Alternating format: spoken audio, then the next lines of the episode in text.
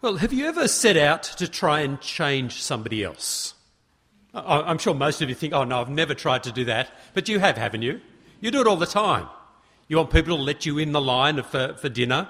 You want uh, drivers to drive differently, so you honk your horn. You, you're always trying to change people's behaviour.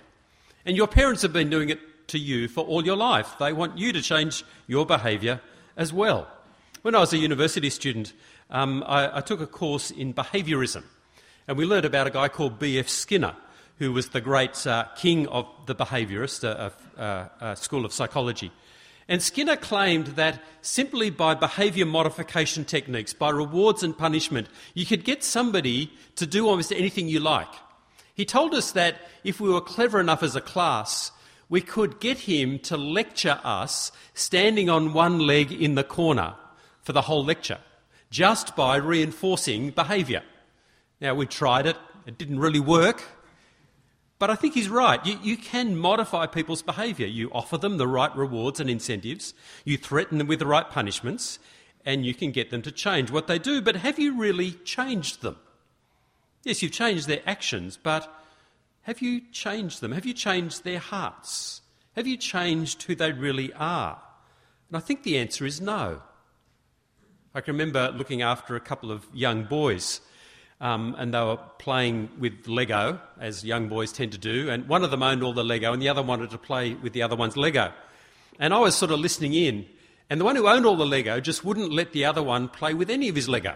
He just said, No, it's mine. And I'm listening, thinking, This is not so good, is it? And eventually I went in and, and uh, I interfered.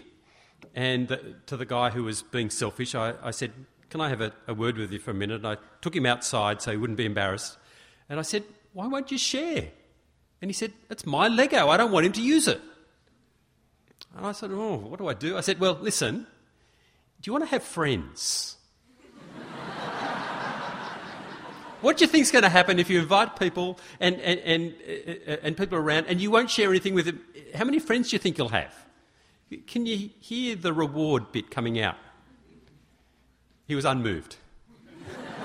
so I said, I'll take another action then. You better watch out.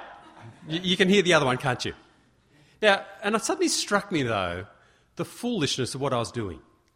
You see, I wanted him to be unselfish, to share, and I gave him two selfish reasons to be unselfish. It just doesn't work, does it? Rewards and punishment just reinforce self centeredness. They don't change people at the core of their being. They don't change selfish people to generous people. And if you wanted to do that, find some selfish people, that's not hard. Try and change them into generous people. How will you do it? It's, it's actually impossible, isn't it? You can't do it. How do you change pe- people who are full of themselves to loving and caring for others? Sure, you might be able to change their behaviour, but they're still just as selfish as they were to start with. But there's the more important question than how to change others how to change myself. How do I change from being selfish to being full of myself?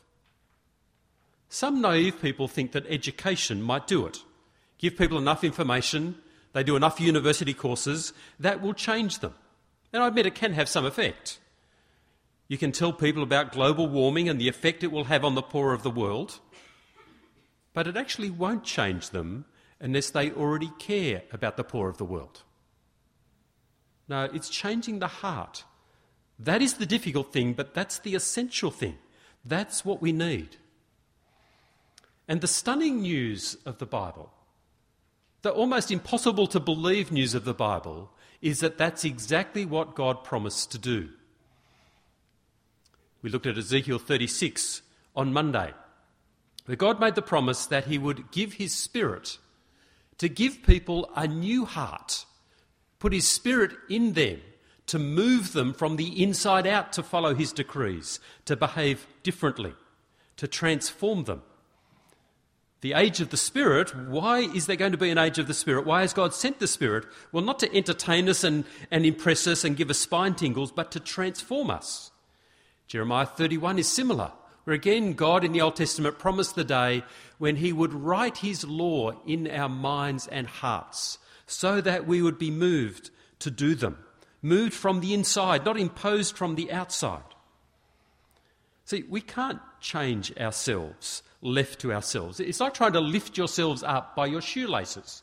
You don't actually rise at all, you just stay where you are. The Spirit comes to change behaviour, but not just change behaviour in the sense of forcing you to do good, enticing you to good to do good, where you have to do it, but instead by changing us from the inside so we want to do good. We want to do what is right and noble and pleasing to God. And as we come to this fruit of the Spirit, we're hovering around one of the, the central poles of the Spirit's work. This is not periphery, this is dead bang in the middle. So please come with me, if you're not there already, to Galatians chapter 5. This is the passage we'll be looking at tonight, a passage that speaks about the fruit of the Spirit. In verse 16, he begins this section by talking about the power of the Spirit. I say to you, walk by the Spirit, and you will not gratify the desires of the flesh. For the flesh desires what's contrary to the Spirit, and the Spirit what is contrary to the flesh. The Spirit does what religion or law could never do. See, law just shouts at us do this, don't do that, but it's powerless to change us. It tells us if you break the law, you're condemned, but we still do it anyway. And so it enslaves us. We're enslaved to its demands, we're enslaved to its condemnation. And all religion is like that. Whether it's Sharia law of, of uh, Islam, whether it's the pillars of Buddhism, whatever it is, it shouts at us like that, but it has no power to change us. Why? Because we're flesh. As we saw this morning from Romans chapter 8, flesh is what we are naturally.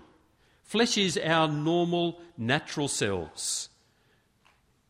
Not the tissue stuff, but the sinful heart, the heart in rebellion against God, full of desires clamouring to be satisfied, shaped and directed by those desires desires for attention and respect, desires for food and sex and for fun and pleasure. And the desires themselves aren't all evil. The trouble is they're shaped and directed by an evil heart. Uh, I want turns into I need, I'll take. But you see what Paul's saying? He's saying we're not simply flesh anymore. If the Spirit is in us, then walk by the Spirit. If, if you have the Spirit, you will not gratify the desires of the flesh. Verse 17 For the flesh desires what's contrary to the Spirit, the Spirit's what's contrary to the flesh. They're in conflict so that you don't do what you want. Sorry, so that you do do what you want.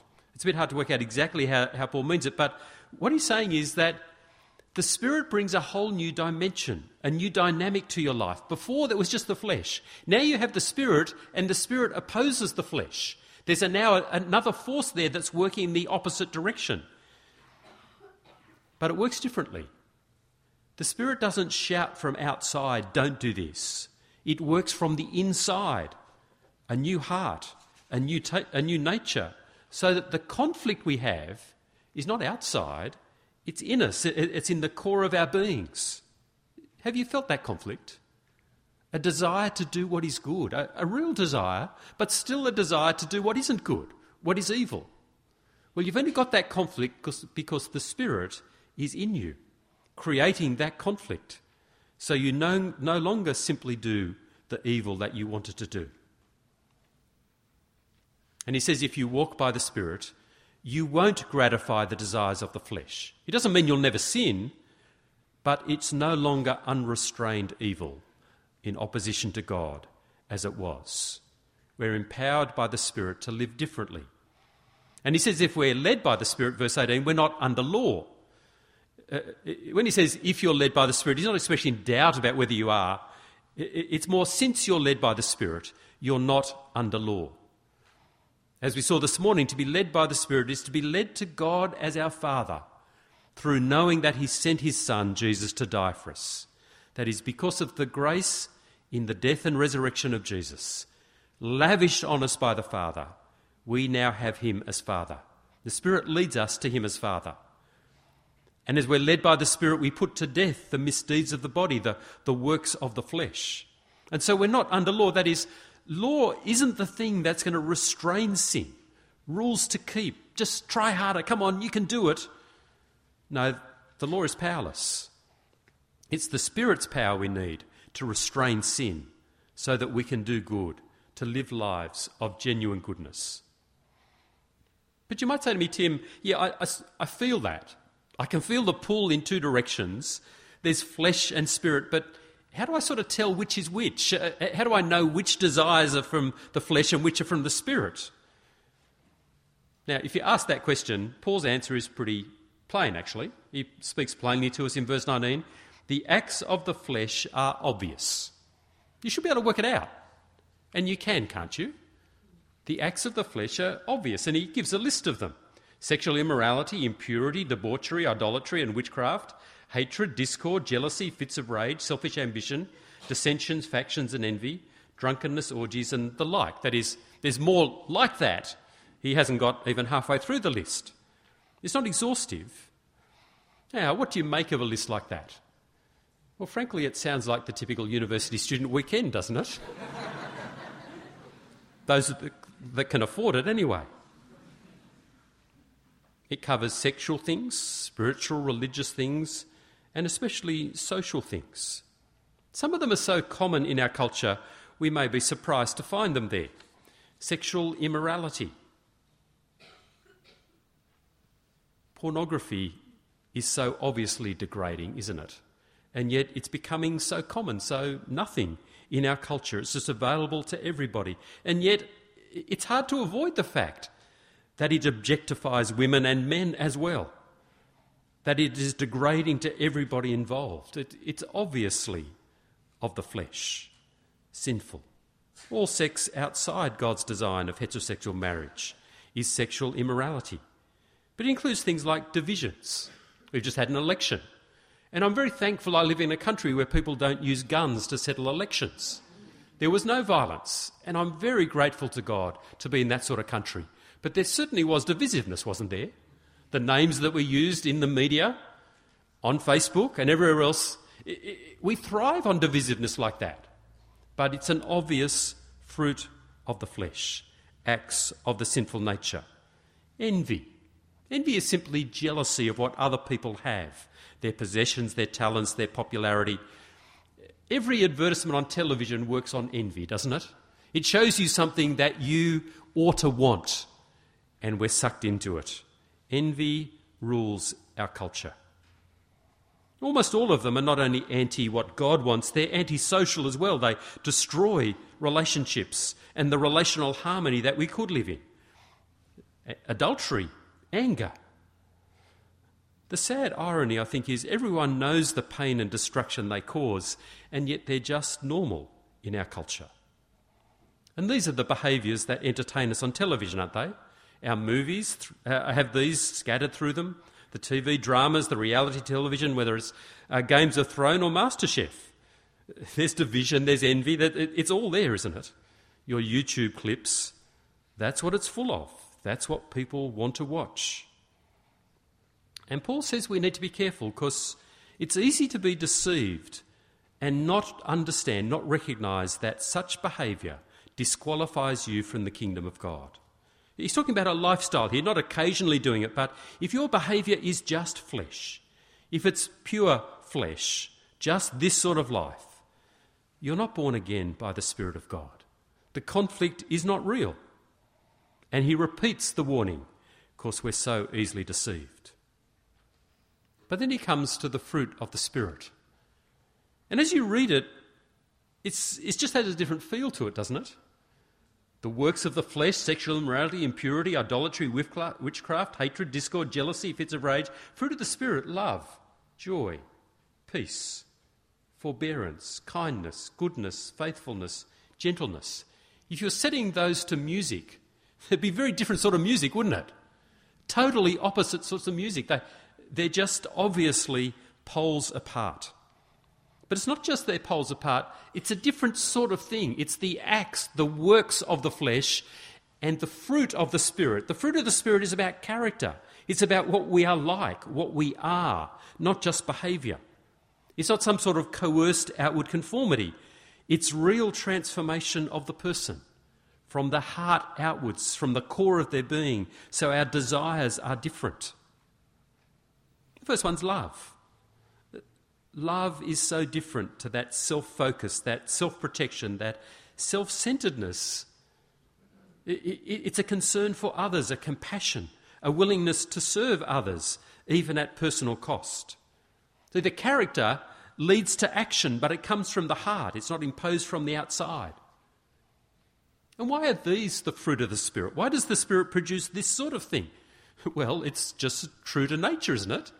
That's what God Himself is like love and joy and peace and patient and forbearing and kind and faithful and gentle and self controlled. The Spirit produces what He is. The Spirit reproduces what we see of God in the gospel of Jesus. We see in the gospel of Jesus, in Jesus coming from the Father, sent by the Father to die for us and rise again to be Lord, we see this love in action. We see this joy and peace and forbearance and self control in action. It's the gospel that produces this sort of fruit. That powerful word of the Spirit that rebirths it is the seed that grows into this fruit. It begins the process of transformation, it sets the direction of the transformation. The fruit of the Spirit is conforming us to the likeness of the Jesus we hear about in the gospel, the Jesus we trust and follow and love. But notice he uses this biological idea, this metaphor of fruit. It's botanical growth, it's not mechanical growth. You can grow things mechanically. You can get a whole lot of bricks and just throw them on a pile, and the pile gets bigger. But this is different sort of growth. This is organic, biological growth. How does an apple grow? Well, an apple grows gradually. If you got a hold of an apple its, as it's growing and you held it in your hand, could you feel it grow? Would your fingers be forced apart as the apple grows? No. Could you see it grow? Now, if you watched it for 10 minutes, would it be obviously bigger than it was at the beginning of the 10 minutes? No. But if you came back two weeks later, it would be different, wouldn't it? It would have grown. You could measure the difference, measure the growth. But you have to be patient. Am I more gentle today? Well, if you ask, Am I more gentle today than I was yesterday? the answer is almost certainly no. But if you say, Are you more gentle today than you were a year ago, five years ago, ten years ago? I hope, I think, I'm confident actually the answer is yes. That's what growth is like growth of fruit, growth of the fruit of the Spirit. It's gradual, but it's also inevitable. See, an apple, once it starts growing, keeps growing, doesn't it? You, you can't stop it. You can't put your hand around it and say, stop growing. It just keeps growing. That's the nature of it. If the Holy Spirit has rebirthed you and begun to transform you, He will keep transforming you. It's like a, a seed. Sometimes you see examples of, of a place where a seed has got lodged in a rock somewhere. And uh, to start with, there's just this tiny crack in the rock, and the seed gets in there, and a little shoot comes up. And you think, there's this tiny little shoot, there's this huge rock held together with all the stuff that holds rocks uh, together so well that, that they'll break your, your, your head, won't they? And logically, you'd think, who's going to win? The rock or the seedling? Say the rock, but you're wrong. It's the seedling that wins, isn't it? It grows and grows very gradually, very slowly, but it splits the rock completely asunder. That's what biological, that's what growth of fruit is like. It's inevitable. And we're not saved by fruit, but by faith, by faith in the Lord Jesus and in his grace to us. But the faith that saves is never fruitless. It bears fruit, the fruit of the Spirit. And so a fruit is an indicator of regeneration. It's right to look back and ask, has there been change? But let me warn you at this point don't compare yourself to others. That's a terrible direction to go. Because when you compare yourself to others, what will happen? Either you'll be filled with pride because you think you're doing better than them, or you'll be filled with despair because you, you're not doing as well as them. But this is more like little athletics. You know, little athletics? Little athletics, you don't run against the other competitors. Well, you sort of do, but you don't really. You run against the time you ran last week. That's the only thing that matters. You're always comparing yourself with what you were, not what other people are. So when it comes to the fruit of the Spirit, don't compare yourself to the person next to you. Don't look at them and say, oh, they look like they're doing better than me. Woe is me. Don't look at them and say, they're pathetic, aren't they? I'm much better than them. Now compare yourself to what you were a year ago, even six months ago, three years ago. Is the Spirit producing this sort of fruit? Because it is inevitable that if the Spirit is at work, this fruit is coming. It's gradual, it's inevitable, but it's also symmetrical. Now, this is a bit harder to explain. How many fruit of the Spirit are there? One. I heard somebody say it. The fruit of the Spirit is. That was my wife. Thank you. it's sort of a. It, I mean, it doesn't sort of work in English. The fruit of the Spirit is, and he gives you a list of, of eight things. But that's because there is actually only one fruit of the Spirit. And what it points to is the symmetry of the way in which the fruit of the Spirit comes. It's not that there are different sorts of fruit apples, oranges, bananas. They're all aspects of one fruit, of one new heart. So that if there's unsymmetrical growth, you know that something is wrong.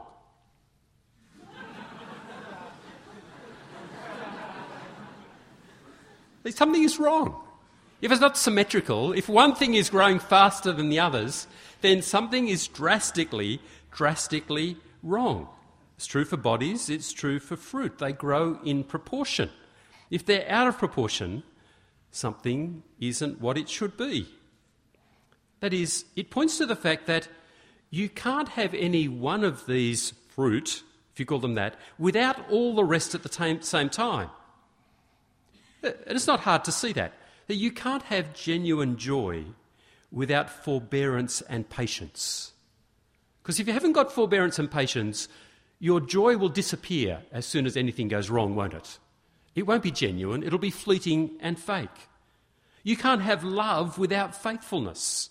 If my love disintegrates uh, uh, five minutes from now, I'm not faithful to that person in the way that I love them. It's just sentimentality. It's not love. It's not the fruit of the Spirit. You can't have kindness without self control. Self control is the capacity to do what you've decided to do, to follow it through, rather than getting distracted and, and, and, and, unable to follow through. Well, kindness, real kindness, means you follow through in kindness. Again, if you're only kind for five minutes, it's not genuine kindness, is it? If you decide you want to act kindly, but you don't follow through, kindness, it's a fraud, it's a, it's a fake. And interesting, self control is something that in some ways seems the opposite of what many people expect of the Spirit. Some people think that it's only the Spirit if it's spontaneous, if I lose control, if I'm swept up and swept out and I'm slayed and enraptured and in another dimension, that's the work of the Spirit. But no, the fruit of the Spirit is self control. We say that in Jesus, don't we? It's self control that got him to the cross. In the Garden of Gethsemane, in deep anguish, he prays that the cup will pass from him. And then we see him in front of Pilate. We see him in front of Caiaphas, silent, absolute self control. It's his self control that helped him get to the cross. That is the fruit of the Spirit. And this symmetrical idea helps us discern the difference between the fruit of the Spirit and just what's natural, just personality traits, just survival mechanisms. This symmetry is actually really beautiful, isn't it? There are some faces that lack symmetry, and I don't know quite why people think they're beautiful. But we'll go back to something a bit more obvious. Sorry. Do you like those faces? Yeah, they're not symmetrical. Um, go back to these guys. See, some of us are naturally very gentle. We've always been like that. But our gentleness is not the product of the Spirit. It, it's not, it doesn't come with love and faithfulness. it's actually an expression of fear and self protection. I'm so insecure, I'm never willing to speak up. I just am gentle. But it doesn't come with love, if it doesn't come with faithfulness, if it doesn't come with that courage to speak gently, yes, but speak when, it, when other people need to hear it. If there's no joy in my gentleness, just that fearful self protection, it's not the work of the Spirit. Some of us are very, are, are very self controlled. You haven't cried for 15 years. Of course, your mum kept saying to you, Don't be a girl, don't cry. Come on, boys, do not cry. It's pride that stops you crying, not love, not self control. It's just that rigid self control. Oh, I cannot cry. In fact, you can never cry. That's not the fruit of the Spirit because they're symmetrical, they all come together. Some of us are wonderful at meeting new people. We're very gregarious and extrovert, but we never make deep friendships because our extrovertness is just our personality. It doesn't come with the patience and faithfulness that it takes to develop rich and deep friendships. It's not a fruit of the Spirit. There's a symmetry to the work of the Spirit. All these aspects grow together. And that means, I think, if you recognise that you're out of proportion, if some parts of you are developed much more strongly than others, it can sort of help to focus on those, the weaker aspects, to pray, to work on them, to try and become those things but it's actually not the solution. You see, if I'm weak on one thing, if I'm anemic on something, it's an indication that the other fruit aren't really there either. They're not the genuine fruit of the Spirit. And so if I exclusively focus on some, I'll misunderstand. I won't really work at the broader oneness of the fruit of the Spirit. Now, I need to pray for all aspects. Now, if the fruit of the Spirit are gradual and inevitable, they're symmetrical, you could conclude that we're to be merely passive in all this. Just sort of let it happen. It's the Spirit who does it. He produces his fruit. It's inevitable he'll do it. I'll just sit here and do nothing and see what happens. But that's not the conclusion that Paul reaches. Notice what he says in verse 25. Since we live by the Spirit, let us keep in step with the Spirit. There's there's something for us to do. It's dependent on the Spirit. It's since the Spirit has made us alive. But there's an exhortation to us to keep in step with the Spirit. The idea is uh, putting your feet in the same footsteps the, as the person who's walked in front of you. Have you ever done that on the beach? You found a set of footprints and you just put your feet in their footprints and you discover they have really long legs. well, this is doing the same thing with the Spirit. Metaphorically, I see where the Spirit's going. He's producing this fruit and that fruit. He's producing his crop. I keep in step. I put my feet where his feet have already trod. And part of the logic of that is since we live by the Spirit, since the Spirit is the one that's made it alive, let's keep in step with the Spirit. He's growing fruit, so go in the same direction the Spirit's going. And there's two realities, I think, that, that, that lie behind that. The first one is you simply can't avoid living and deciding. Every moment of your life, you're making decisions, one way or another, aren't you? And the decisions you make ultimately boil down to will you keep in step with the flesh or with the spirit? You can't avoid making those decisions unless you're asleep. And you can't stay asleep all the time. By the way, if you're asleep now, we'd love you to wake up. But if you want to keep sleeping, keep sleeping. That's fine. And so, if we can't avoid making decisions, he says, keep your step with the Spirit. That's the only way to go, isn't it? But there's something more to it than that. See, it's only worth keeping in step with the Spirit, that is, seeking to put effort and energy into being different because the Spirit is working from the inside to transform us. To try to be different without the Spirit is a waste of time. It's like sort of painting stripes on your dog to hope it'll become a tiger. It's sort of stupid, isn't it?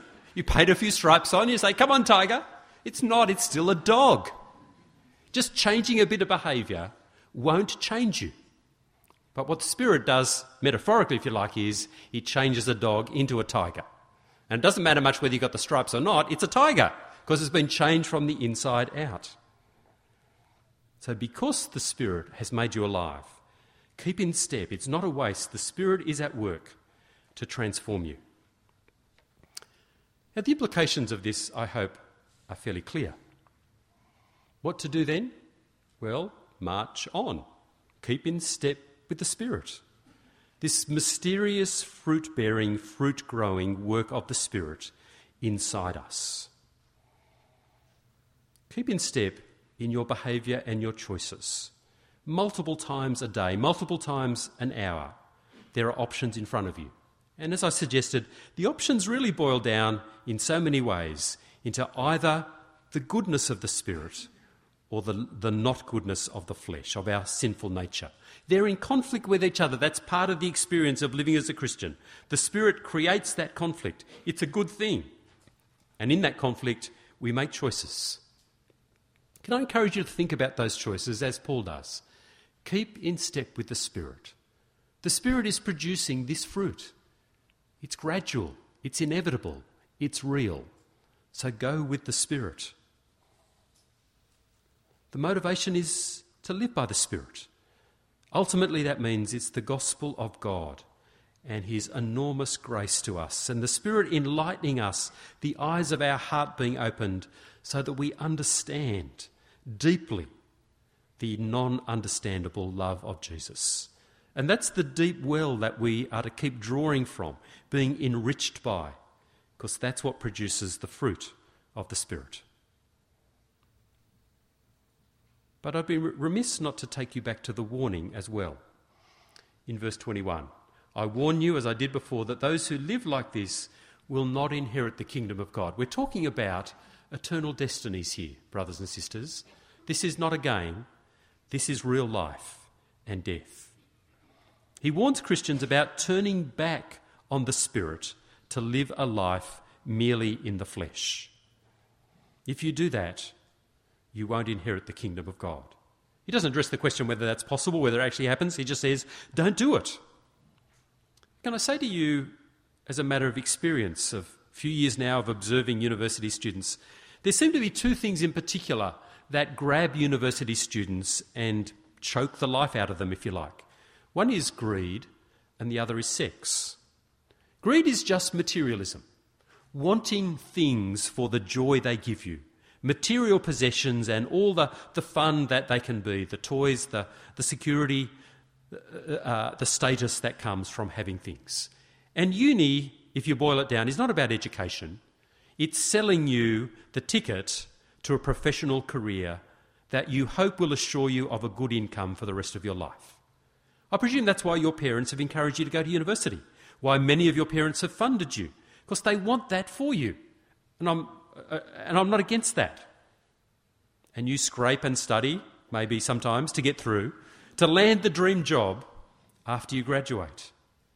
And many Christians I've seen keen to serve Jesus while they've been students at uni, but somehow greed just envelops them. It takes a few years. The first few years, well, they're just out establishing their career and there's extra training on, and they say, well, it'll be worth it in the long run because I'll get into the career and then it'll all be okay. And then a few years into the career, their company offers them uh, a transfer to an overseas location, an office over there, and it's, it's just too good an opportunity to pass up. And uh, a few years later, well, their loyalty to Jesus has become just an empty shell. They make it to church occasionally when they're not down at Margaret River at their weekender. And they wonder why they don't feel connected and why their faith doesn't seem very real anymore. It's because, well, that insidious greed has just sucked the life out of them keeps enticing, especially in a place like Australia. That one takes a while. It often takes 10 to 15 years. Sex is much quicker. Usually takes only six months. You fall in love with somebody, you see somebody, you just go head over heels with the girl or guy, whatever it is, whether they're a Christian or not a Christian, all consumed by them. And so easily and naturally that becomes a sexual relationship in which a bonding is happening that shouldn't be happening. And six months later, well, Jesus has just gone out the window and greed and sexual immorality, they're murdering our society and our culture. The pain they cause, the damage to people is catastrophic. But by the power of the Spirit, we can be different. We can be a light to our friends and our community, but only if we're different. As a broad generalisation, can I say, I think you are incredibly different. I ring up campsites occasionally and say, uh, Can I bring a group of people to use your campsite? They say, Who's coming? I say, University students. And sometimes the, the phone just gets slammed straight away. The manager of this camp- campsite says that this is the best week of the year because you university students come here. You are different. You are very, very different. And I'm so pleased. And because the Spirit is at work, we can be confident of progress real, genuine, consistent progress. Not perfection, that doesn't come till Christ returns, but progress. Now, sometimes it's hard to distinguish that process from just growing up. But the fruit of the Spirit is very different to growing up. It's qualitatively different. Growing up, yes, you do become more aware of others, but you don't become more loving of others. It's only the Spirit that does that. The Spirit changes us from the inside out. It's a great work, it's a miraculous work. It's a wonderful, brilliant, attractive work of the Spirit. It's at the core of why God sent the Spirit. It's at the heart of the privilege we have living in the age of the Spirit that the Spirit is changing us. Walk, keep in step with the Spirit.